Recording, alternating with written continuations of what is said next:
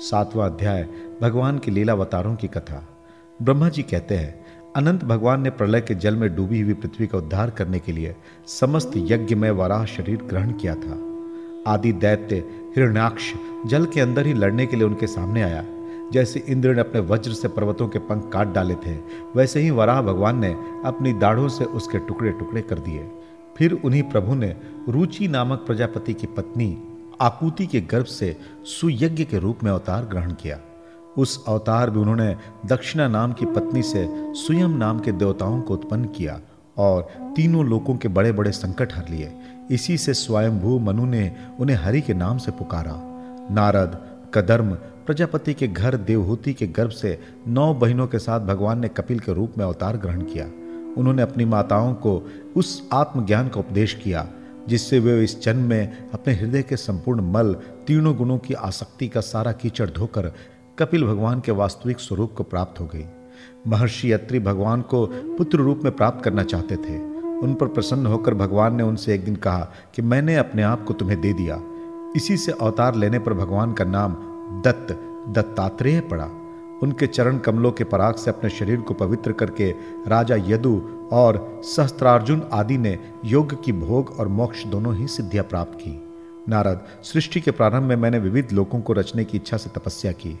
मेरे उस अखंड तप से प्रसन्न होकर उन्होंने तप अर्थ वाले सन नाम से युक्त होकर सनक, सनंदन, सनातन और संतत्व कुमार के रूप में अवतार ग्रहण किया। इस अवतार में उन्होंने प्रलय के कारण पहले कल्प के भूले हुए आत्मज्ञान का ऋषियों के प्रति यथावत उपदेश किया, जिससे उन लोगों ने तत्काल परम तत्व का अपने हृदय में साक्षात्कार कर लिया। धर्म की पत्नी दक्ष कन्या मूर्ति के गर्भ से वे नर नारायण के रूप में प्रकट हुए। उनकी तपस्या का प्रभाव उन्हीं के जैसा है। इंद्र की भेजी हुई काम की सेना अप्सराएँ उनके सामने जाते ही अपना स्वभाव खो बैठी। वे अपने हाव भाव से उन आत्मस्वरूप भगवान की तपस्या में विघ्न नहीं डाल सके। नारद, शंकर आदि महानुभाव अपनी रोष भरी दृष्टि से कामदेव को जला देते हैं, परंतु अपने आप को जलाने वाले असह क्रोध को वो नहीं जला पाते। वही क्रोध नर नारायण के निर्मल हृदय में प्रवेश करने के पहले ही डर के मारे काँप जाता है। फिर भला उनके हृदय में काम का प्रवेश तो हो ही कैसे सकता है? अपने पिता राजा उत्तान पात के पास बैठे हुए पाँच वर्ष के बालक ध्रुव को उनकी सौतेली माता सुरुचि ने अपने वचन वानों से वेद दिया था। इतनी छोटी अवस्था होने पर भी वे उस ग्लानी से तपस्या करने के लिए वन में चले गए। उनकी प्रार्थना से प्रसन्न होकर भगवान प्रकट हुए और उन्होंने ध्रुव को ध्रुव पद का वरदान दिया। आज भी ध्रुव के ऊपर नीचे प्रदक्षिणा करते हुए दिव्य महर्षिगण उनकी स्तुति करते रहते हैं। कुमार गामी वेन का ऐश्वर्य और पौरश ब्राह्मणों के हुंकार रूपी वज्र से जलकर भस्म हो गया। वो नरक में गिरने लगा। ऋषियों की प्रार्थना पर भगवान ने उसके शरीर मंथन से पृथु के रूप में अवतार धारण कर उसे नरकों से उभारा और इस प्रकार पुत्र शब्द को चरितार्थ किया। उसी अवतार ने पृथ्वी को गाय बनाकर उन्होंने उससे जगत के लिए समस्त औषधियों का दोहन किया। राजा नाभि की पुत्री सुदेवी के गर्भ से भगवान ने ऋषभ देव के रूप में जन्म लिया। इस अवतार में समस्त आसक्तियों से रहित रहकर अपनी इंद्रियों और मन को अत्यंत शांत करके एवं अपने स्वरूप में स्थिर होकर समदर्शी के रूप में उन्होंने जड़ों की भांति योगचर्या का आचरण किया। इस स्थिति को महर्षि लोग परम हंसपद अथवा अवधुत चर्या कहते हैं। इसके बाद स्वयं उन्हीं यज्ञ पुरुष ने मेरे यज्ञ में स्वर्ण के समान कांति वाले है ग्रीब के रूप में अवतार ग्रहण किया। भगवान का वह विग्रह वेद में यज्ञ में और सर्वदेव में है। उन्हीं की नासका से श्वास के रूप में वेदवाणी प्रकट हुई। चाक्षुष मनवंतर के अंत में भावी मनुष्य व्रत ने मत्स्य रूप में भगवान को प्राप्त किया था। उस समय पृथ्वी रूप नौका के आश्रय होने के कारण वे ही समस्त जीवों के आश्रय बने। प्रलय के उस भयंकर जल में मेरे मुख से गिरे हुए वेदों को लेकर वे उसी में विहार करते रहे। जब मुख्य मुख्य देवता और दानव अमृत की प्राप्ति के लिए क्षीर सागर को मत रहे थे तब भगवान ने कच्छप के रूप में अपनी पीठ पर मंदराचल धारण किया। उस समय पर्वत के घूमने के कारण उसकी रगड़ से उनकी पीठ की खुजलाहट थोड़ी मिट गई, जिससे वे कुछ क्षणों तक सुख की नींद सो सके। देवताओं का महान भय मिटाने के लिए उन्होंने नरसिंह का रूप धारण किया। भड़कती हुई भाव और तीखी दाढ़ों से उनका मुख बड़ा भयावना लगता था। हिरण्य कश्यपु ने देखते ही हाथ में गदा लेकर उन पर टूट पड़ा। इस पर भगवान नरसिंह ने दूर से उसे पकड़कर अपनी जांघों पर डाल लिया और उसके छटपटाते रहने पर भी अपनी नखों से उसका पेट फाड़ डाला। बड़े भारी सरोवर में महाबली ग्रह ने गजेंद्र का पैर पकड़ लिया। जब बहुत थककर वो घबरा गया, तब उसने अपने सूंड में कमल लेकर भगवान को पुकारा, हे आदि पुरुष, हे समस्त लोगों के स्वामी, हे श्रवण मात से कल्याण करने वाले, उसकी पुकार सुनकर अनंत शक्ति भगवान चक्रपाणी गरुड़ की पीठ पर चढ़कर वहाँ आए और अपने चक्र से उन्होंने ग्राह का मस्तक उखाड़ डाला। इस प्रकार कृपा पर वश भगवान ने अपने शरणागत गजेंद्र की सूंड पकड़कर उस विपत्ति से उसका उद्धार किया। भगवान बामन अदिति के पुत्रों में सबसे छोटे थे, परंतु गुणों की दृष्टि से वह सबसे बड़े थे, क्योंकि यज्ञ पुरुष भगवान ने इस अवतार में बलि के संकल्प छोड़ते ही संपूर्ण लोगों को अपने चरणों से ही नाप लिया था। वामन बनकर उन्होंने तीन पग पृथ्वी के बहाने बलि से सारी पृथ्वी तो ले ली, परंतु इससे यह बात सिद्ध कर दी कि सन्मार्ग पर चलने वाले पुरुषों को याचना के सिवा और किसी उपाय से समर्थ पुरुष भी अपने स्थान से नहीं हटा सकते। ऐश्वर्य से च्युत नहीं कर सकते। दैत्यराज बलि ने अपने सिर पर स्वयं वामन भगवान का चरणामित धारण किया था। ऐसी स्थिति में उन्हें जो देवताओं के राजा इंद्र की पदवी मिली, इसमें कोई बलि का पुरुषार्थ नहीं था। अपने गुरु शुक्राचार्य के मना करने पर भी वे अपनी प्रतिज्ञा के विपरीत कुछ भी करने को तैयार नहीं हुए। और तो क्या? भगवान का तीसरा पग पूरा करने के लिए उनके चरणों में सिर रखकर उन्होंने अपने आप को भी समर्पित कर दिया। नारद, तुम्हारे अत्यंत प्रेम भाव से परम प्रसन्न होकर हंस के रूप में भगवान ने तुम्हें योग, ज्ञान और आत्म तत्व को प्रकाशित करने वाले भागवत धर्म का उपदेश किया। वह केवल भगवान के शरणागत भक्तों को ही सुगमता से प्राप्त होता है। वे ही भगवान स्वयं भू आदि मनवंतरों से मनु के रूप में अवतार लेकर मनु वंश की रक्षा करते हुए दसों दिशाओं में अपने सुंदर चक्र के समान तेज से बेरोक टोक निष्कंटक राज्य करते हैं। तीनों लोकों के ऊपर सत्य लोक तक उनके चरित्रों की कमनीय कीर्ति फैल जाती है और उसी रूप में वे समय समय पर पृथ्वी के भारभूत दुष्ट राजाओं का दमन भी करते रहते हैं। सोनाम धन्य भगवान धनवंतरी अपने नाम से ही बड़े बड़े रोगियों के रोग तत्काल नष्ट कर देते हैं। उन्होंने अमृत पिलाकर देवताओं को अमर कर दिया और दैत्यों के द्वारा हरण किए हुए उनके यज्ञ भाग उन्हें फिर से दिला दिए। उन्होंने ही अवतार लेकर संसार में आयुर्वेद का प्रवर्तन किया। जब संसार में ब्राह्मण द्रोही आर्य मर्यादा का उल्लंघन करने वाले नारकीय क्षत्रिय अपने नाश के लिए ही दैवश बढ़ जाते हैं और पृथ्वी के कांटे बन जाते हैं, तब भगवान महाप्रक्रमी परशुराम के रूप में अवतीर्ण होकर अपनी तीखी धार वाले फरसे से 21 बार उनका संहार करते हैं। मायापति भगवान हम पर अनुग्रह करने के लिए अपनी कलाओं, भरत, शत्रुघ्न और लक्ष्मण के साथ श्री राम के रूप में इक्ष्वाकु के वंश में अवतीर्ण होते हैं। इस अवतार में अपने पिता की आज्ञा का पालन करने के लिए अपनी पत्नी और भाई के साथ वे वन में निवास करते हैं। उसी समय उनसे विरोध करके रावण उनके हाथों मरता है। त्रिपुर विमान को जलाने के लिए उद्धत शंकर के समान जिस समय भगवान राम शत्रु की नगरी लंका को भस्म करने के लिए समुद्र तट पर पहुँचते हैं। उस समय सीता के वियोग के कारण बढ़ी हुई क्रोधाग्नि से उनकी आँखें इतनी लाल हो जाती है कि उनकी दृष्टि से ही समुद्र के मगरमच्छ, सांप और ग्रह आदि जीव जलने लगते हैं और भय से थर थर कांपता हुआ समुद्र झटपट उन्हें मार्ग दे देता है। जब रावण की कठोर छाती से टकराकर इंद्र के वाहन ऐरावत के दांत चूर चूर होकर चारों ओर फैल गए थे जिसे दिशाएँ सफ़ेद हो गई थी, तब दिग्विजय रावण घमंड से फुलकर हंसने लगा था। वही रावण, जब श्री रामचंद्र की पत्नी सीता जी को चुरा कर ले जाता है और लड़ाई के मैदान में उनसे लड़ने के लिए गर्वपूर्वक आता है, तब भगवान श्री राम के धनुष की टंकार से ही उसका घमंड प्राणों के साथ साथ तक्षण विलीन हो जाता है। जिस समय झुंड के झुंड दैत्य पृथ्वी को रौन डालेंगे, उस समय उसका भार उतारने के लिए भगवान अपने सफ़ेद और काले केश से बलराम और श्रीकृष्ण के रूप में कलावतार ग्रहण करेंगे। वे अपनी महिमा को प्रकट करने वाले इतने अद्भुत चरित्र करेंगे कि संसार के मनुष्य उनकी लीलाओं का रहस्य बिल्कुल नहीं समझ सकेंगे।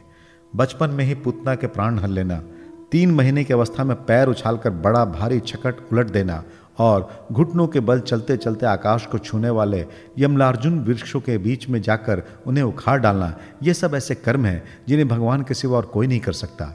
जब कालिय नाग के विष से दूषित होकर यमुना जल पीकर बछड़े और गोप बालक मर जाएँगे, तब वे अपनी सुधामयी कृपा दृष्टि के वर्षा से ही उन्हें जीवित कर देंगे और यमुना जल को शुद्ध करने के लिए वे उसमें विहार करेंगे तथा विष शक्ति से जीव लपलपाते हुए कालिय नाग को वहाँ से निकाल देंगे। उस दिन रात को जब सब लोग वहीं यमुना तट पर सो जाएँगे और दावाग्नि से आसपास मूंज का वन चारों ओर से जलने लगेगा, तब बलराम जी के साथ हुए प्राण संकट में पड़े हुए वज्रवासियों को उनकी आँखें बंद कराकर उस अग्नि से बचा लेंगे। उनकी ये लीला भी अलौकिक ही होगी। उनकी शक्ति वास्तव में अचिंत्य है। उनकी माता उन्हें बांधने के लिए जो जो रस्सी लाएँगी वहीं उनके उदर में पूरी नहीं पड़ेगी। दो अंगुल छोटी की छोटी ही रह जाएँगी, तथा जमाई लेता हुआ श्री कृष्ण के मुख में चौदहों भुवन देखकर, पहले तो यशोदा भयभीत हो जाएँगी, परंतु फिर वे संभल जाएँगे। वे नंद बाबा को अजगर के भय से और वरुण के पास से छुड़ाएँगे। मैं दानों का पुत्र व्योमासुर जब गोप बालों को पहाड़ की गुफाओं में बंद कर देगा, तब वे उन्हें भी वहाँ से बचा लाएँगे। गोकुल के लोगों को जो दिन भर तो काम धंधों में व्याकुल रहते हैं रात को अत्यंत थक कर सो जाते हैं। साधनाहीन होने पर भी वे अपने परम धाम में ले जाएँगे। निष्पाप नारद, जब श्री कृष्ण की सलाह से गोप लोग इंद्र का यज्ञ बंद कर देंगे, तब इंद्र व्रजभूमि का नाश करने के लिए चारों ओर से मूसलाधार वर्षा करने लगेंगे। उससे उनकी तथा उनके पशुओं की रक्षा करने के लिए भगवान कृपा पर वश हो, सात वर्ष की अवस्था में ही सात दिनों तक गोवर्धन पर्वत को एक ही हाथ से छत्रक पुष्प कुकुर मुत्ते की तरह खेल खेल में ही धारण किए रहेंगे। वृंदावन में विहार करते हुए रास करने की इच्छा से वे रात के समय जब चंद्रमा की उज्जवल चांदनी चारों ओर छिटक रही होंगी, अपनी बांसुरी पर मधुर संगीत की लंबी तान छेड़ेंगे। उससे प्रेम विवश होकर आई भी गोपियों को जब कुबेर का सेवक शंखचूर हरण कर लेगा, तब वे उसका सिर उतार लेंगे।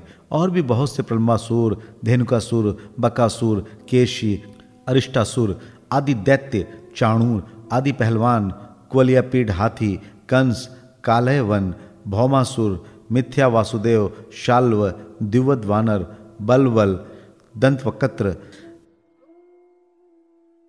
शंबरासुर, विदुरथ और रुक्मी आदि तथा कंबोज, मत्स्य, कुरु, कैकय और सुंजय आदि देशों के राजा लोग एवं जो भी योद्धा धनुष धारण करके युद्ध के मैदान में सामने आएँगे, वे सब बलराम, भीमसेन और अर्जुन आदि नामों की आड़ में स्वयं भगवान के द्वारा मारे जाकर उन्हीं के धाम में चले जाएँगे। समय के फेर से लोगों की समझ कम हो जाती है, आयु भी कम होने लगती है। उस समय जब भगवान देखते हैं कि अब ये लोग मेरे तत्व को बतलाने वाली वेदवाणी को समझने में असमर्थ होते जा रहे हैं, तब प्रत्येक कल्प में सत्यवती के गर्भ से व्यास के रूप में प्रकट होकर वे वेद रूपी वृक्ष का विभिन्न शाखाओं के रूप में विभाजन कर देते हैं। देवताओं के शत्रु दैत्य लोग भी वेद मार्ग का सहारा लेकर मैं दानव के बनाए हुए अदृश्य वेग वाले नगरों में रहकर लोगों का सत्यानाश करने लगेंगे। तब भगवान लोगों की बुद्धि में मोह और अत्यंत लोभ उत्पन्न करने वाला वेश धारण करके बुद्धि के रूप में बहुत से उपधर्मों का उपदेश करेंगे। कलयुग के अंत में जब सत्पुरुषों के घर भी भगवान की कथा होने में बाधा पड़ने लगेगी, ब्राह्मण, क्षत्रिय तथा वैश्य पाखंडी और शुद्र राजा हो जाएँगे। यहाँ तक कि कहीं भी स्वाहा, स्वधा और वष्टकार की ध्वनि देवता पितरों के यज्ञ श्राद्ध की बात तक नहीं सुनाई पड़ेगी। तब कलयुग का शासन करने के लिए भगवान कल की अवतार ग्रहण करेंगे। जब संसार की रचना का समय होता है, तब तपस्या नौ प्रजापति, मरीचि आदि ऋषि और मेरे रूप में जब सृष्टि की रक्षा का समय होता है, तब धर्म, विष्णु, मनु, देवता और राजाओं के रूप में तथा जब सृष्टि के प्रलय का समय होता है, तब अधर्म रुद्र तथा क्रोधवश नाम के सर्प एवं दैत्य आदि के रूप में सर्वशक्तिमान भगवान की माया विभूतियाँ ही प्रकट होती हैं। अपनी प्रतिभा के बल से पृथ्वी के एक एक धूली कण को गिन चुकने पर भी जगत में कौन ऐसा पुरुष है जो भगवान की शक्तियों की गणना कर सके? जब वे त्रिविक्रम अवतार लेकर त्रिलोकी को नाप रहे थे, उस समय उनके चरणों के अदम्य वेग से प्रकृति रूप अंतिम आवरण से लेकर सत्य लोक तक का सारा ब्रह्मांड कांपने लगा था। तब उन्होंने ही अपनी शक्ति से उसे स्थिर किया था। समस्त सृष्टि की रचना और संहार करने वाली माया उनकी एक शक्ति है। ऐसी ऐसी अनंत शक्तियों के आश्रय उनके स्वरूप को ना तो मैं जानता हूँ और ना वे तुम्हारे बड़े भाई सनकादी हैं। फिर दूसरों का क्या कहना है? आदिदेव भगवान शेस्त्र सहस्त्र मुख से उनके गुणों का गायन करते आ रहे हैं, परंतु वे अब भी उसके अंत की कल्पना नहीं कर सके। जो निष्कपट भाव से अपना सर्वस्व और अपने आप को भी उनके चरण कमलों में निछावर कर देते हैं, उन पर वे अनंत भगवान स्वयं ही अपनी ओर से दया करते हैं और उनकी दया के पात्र ही उनके दुस्तर माया का स्वरूप जानते हैं। और उसके पार चले जाते हैं। वास्तव में ऐसे पुरुष ही कुत्ते और सियारों ये मैं हूँ और ये मेरा है, ऐसा भाव नहीं करते। प्यारे नारद, परम पुरुष की उस योग माया को तो मैं जानता हूँ, तथा तुम लोग, भगवान शंकर, दैत्य कुलभूषण प्रहलाद, शत्रुपा मनु, मनुपुत्र प्रिय व्रत आदि, प्राचीन ब्रही रिभु और ध्रुव भी जानते हैं। इनके सिवाय च्वाकु पुरुर्वा मुचुकुंद जनक, गाधी, रघु आम्बरीश सगर, गय, ययाति आदि तथा मानधाता, अलर्क, शतधनवा, अनु, रंतिदेव, भीष्म, बलि अमृत्रय दिलीप, सौभरी, उत्तंक, शिबी, देवल, पिपलाद, सारस्वत, उद्धव, पराशर, भूरिषेण एवं विभीषण, हनुमान सुखदेव अर्जुन आष्टिशेण विदुर और ऋतुदेव आदि महात्मा भी जानते हैं। जिन्हें भगवान के प्रेमी भक्तों का सा स्वभाव बनाने की शिक्षा मिली है, वे स्त्री, शुद्र, हूण, भील और पाप के कारण पशु पक्षी आदि योनियों में रहने वाले भी भगवान की माया का रहस्य जान लेते हैं और इस संसार सागर से सदा के लिए पार हो जाते हैं। फिर जो लोग वैदिक सदाचार का पालन करते हैं, उनके संबंध में तो कहना ही क्या है? परमात्मा का वास्तविक स्वरूप एक रस, शांत, अभय एवं केवल ज्ञान स्वरूप है। ना उसमें माया का मल है और ना तो उसके द्वारा रची हुई विषमताएँ हैं। वह सत्य और असत दोनों से परे है। किसी भी वैदिक या लौकिक शब्द की वहाँ तक पहुँच नहीं है। अनेक प्रकार के साधनों से संपन्न होने वाले कर्मों का फल भी वहाँ तक नहीं पहुँच सकता। और तो क्या स्वयं माया भी उसके सामने नहीं जा पाती। लजाकर भाग खड़ी होती है। परम पुरुष भगवान का वही परम पद है। महात्मा लोग उसी का शोक रहित अनंत आनंद स्वरूप ब्रह्म के रूप में साक्षात्कार करते हैं। संयमशील पुरुष उसी में अपने मन को समाहित करके स्थित हो जाते हैं। जैसे इंद्र स्वयं मेघ रूप से विद्यमान होने के कारण जल के लिए कुआँ खोदने की कुदाल नहीं रखते, वैसे ही वे भेद दूर करने वाले ज्ञान साधनों को भी छोड़ देते हैं। समस्त कर्मों के फल भी भगवान ही देते हैं, क्योंकि मनुष्य अपने स्वभाव के अनुसार जो शुभ कर्म करता है वह सब उन्हीं की प्रेरणा से होता है। इस शरीर में रहने वाले पंचभूतों के अलग अलग हो जाने पर जब ये शरीर नष्ट हो जाता है, तब भी इसमें रहने वाला अजन्मा पुरुष आकाश के समान नष्ट नहीं होता। बेटा नारद, संकल्प से विश्व की रचना करने वाले षडेश्वर संपन्न श्री हरि का मैंने तुम्हारे सामने संक्षेप में वर्णन किया। जो कुछ कार्य, कारण अथवा भाव अभाव है, वो सब भगवान से भिन्न नहीं है। फिर भी भगवान तो इससे पृथक भी हैं ही। भगवान ने मुझे जो उपदेश किया था, वो यही भागवत है। इसमें भगवान की विभूतियों का संक्षिप्त वर्णन है। तुम इसका विस्तार करो। जिस प्रकार सबके आश्रय एवं सर्वस्वरूप भगवान श्री हरि में लोगों की प्रेममयी भक्ति हो, ऐसा निश्चित करके इसका वर्णन करें। जो पुरुष भगवान की आचिंत शक्ति माया का वर्णन या दूसरे के द्वारा किए हुए वर्णन का अनुमोदन करते हैं, अथवा श्रद्धा के साथ नित्य श्रवण करते हैं, उनका चित्त माया से कभी मोहित नहीं होता।